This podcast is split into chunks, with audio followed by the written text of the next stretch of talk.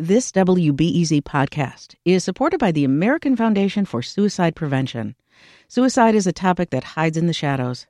It's time we talk away the dark, learn how to spot the warning signs for suicide, and how you can have an open, caring, real conversation to help save lives. Visit the American Foundation for Suicide Prevention to watch the new short film and learn more at afsp.org slash talkawaythedark. What's up, Chicago? I'm Erin Allen, and this is The Rundown.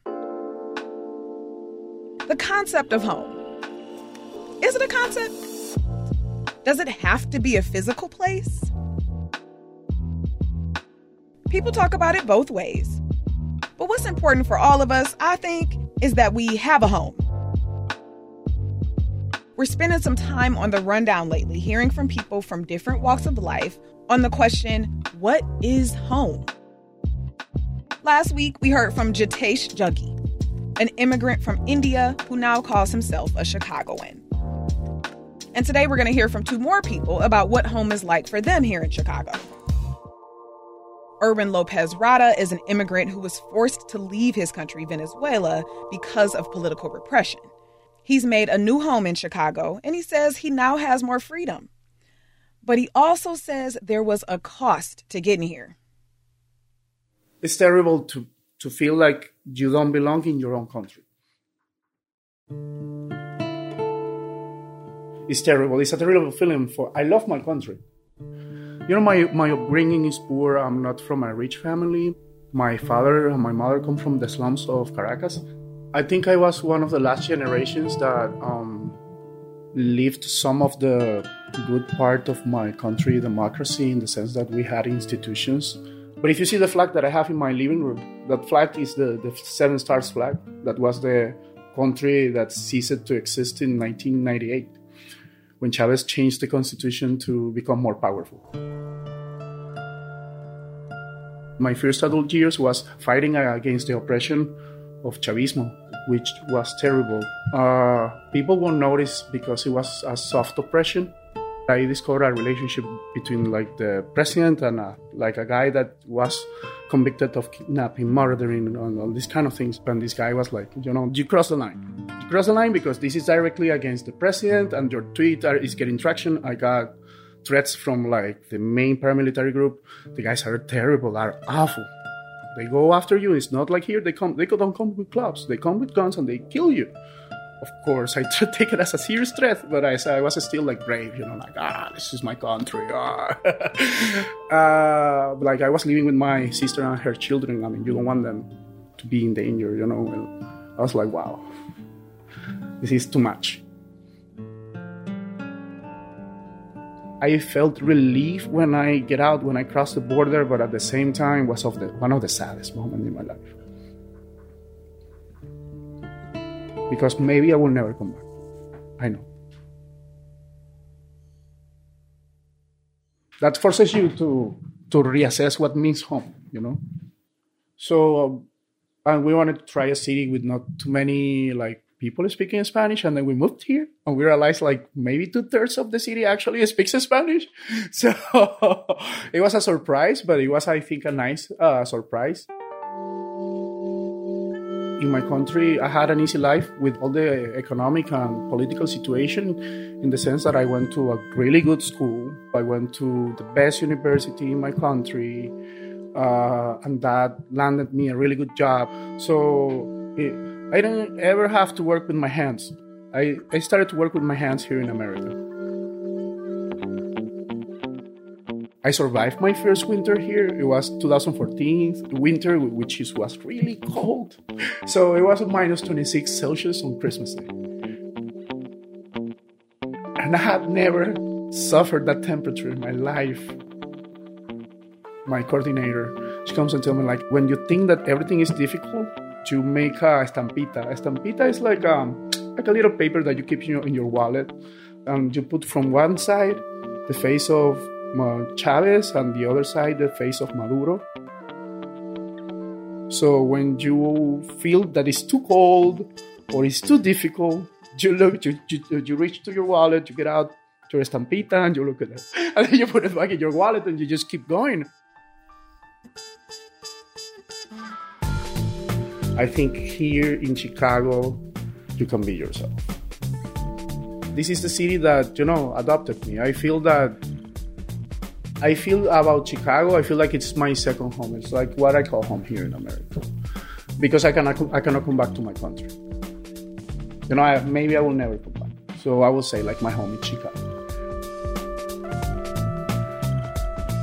This is the place that I know the most about. This is the place where I have, I have made good friends. Uh, this is the place that I had gave me everything. And I know that people talk a lot of crap about Chicago, but it's the greatest city to me.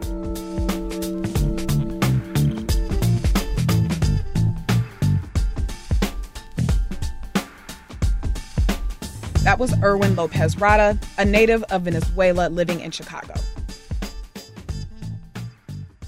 Now, for Lola Wang, as a therapist and queer woman and an immigrant, finding a sense of belonging in Chicago has been really important. She's the founder of Fig Tree Therapy in the West Loop. Since coming to the US from China in 2014, she's been trying to create a sense of home for both herself and other queer immigrants in Chicago home doesn't necessarily mean it has to be family. I think home could also mean the community you create for yourself.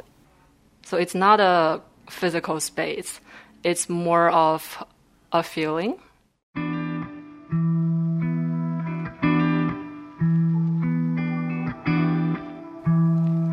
I am a trauma survivor and I am also a therapist who works with a lot of trauma survivors. A lot of the trauma I experienced happened when I was younger, when I was in China. Even if you have a successful career, if you're in your 30s and not, you're not married, you're still considered to be a failure. My queer identity just liberated me from that idea because I know that it doesn't matter how successful I am in my professional life, I'm still going to be a disappointment to some extent mental health is still pretty much stigmatized in China, uh, and accessing to mental health service is still still belongs to a group of like more privileged people. When I become a therapist, I was also using a second language to talk with my clients a lot of my like Chinese speaking clients they are experiencing they they heard from their parents that you know 我们之前比你现在要惨的很多，就你现在已经好很多了。It's like basically we had it a lot worse than you do.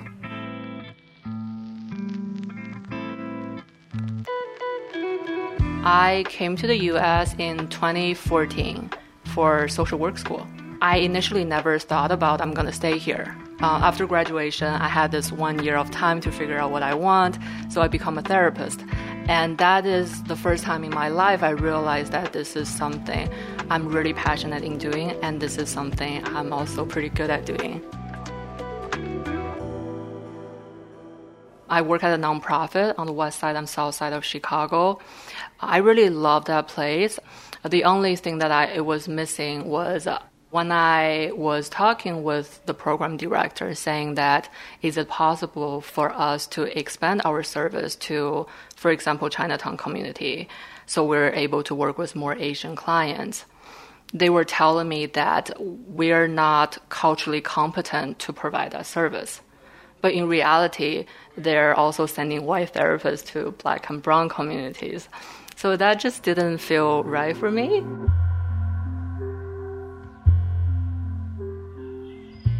When I was looking for a therapist myself, I wanted to find someone who understand my queer identity, understand my Asian identity, and also understand the immigrant experience.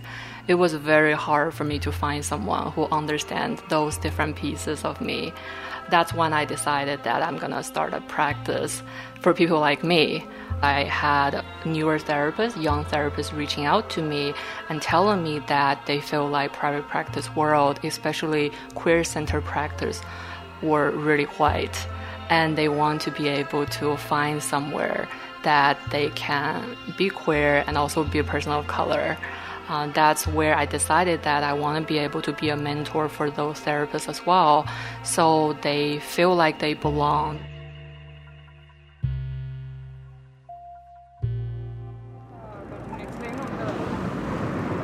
Uh, what I love about Chicago is it's such a diverse city. Um, there are different neighborhoods that are able to make me feel connected. I go to Chinatown for food. I go to Boys Town, now North and Halsted, for like clubbing, um, for the queer spaces. What is missing for me is the intersectionality. Like, I kind of wish that there's a space that I can be both Asian and queer. Um, and that's something I'm trying to build up for myself and for the people around me.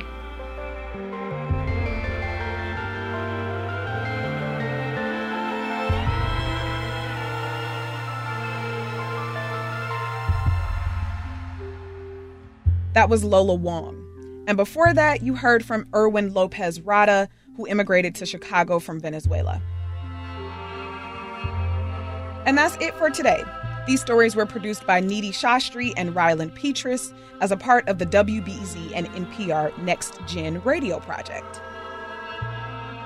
Thank you to Justin Bull and Sarah Stark for producing The Rundown, and to Ariel Van Cleve for editing the show. Our theme music is by Louis Weeks. The Rundown is produced by WBEZ Chicago and is part of the NPR network.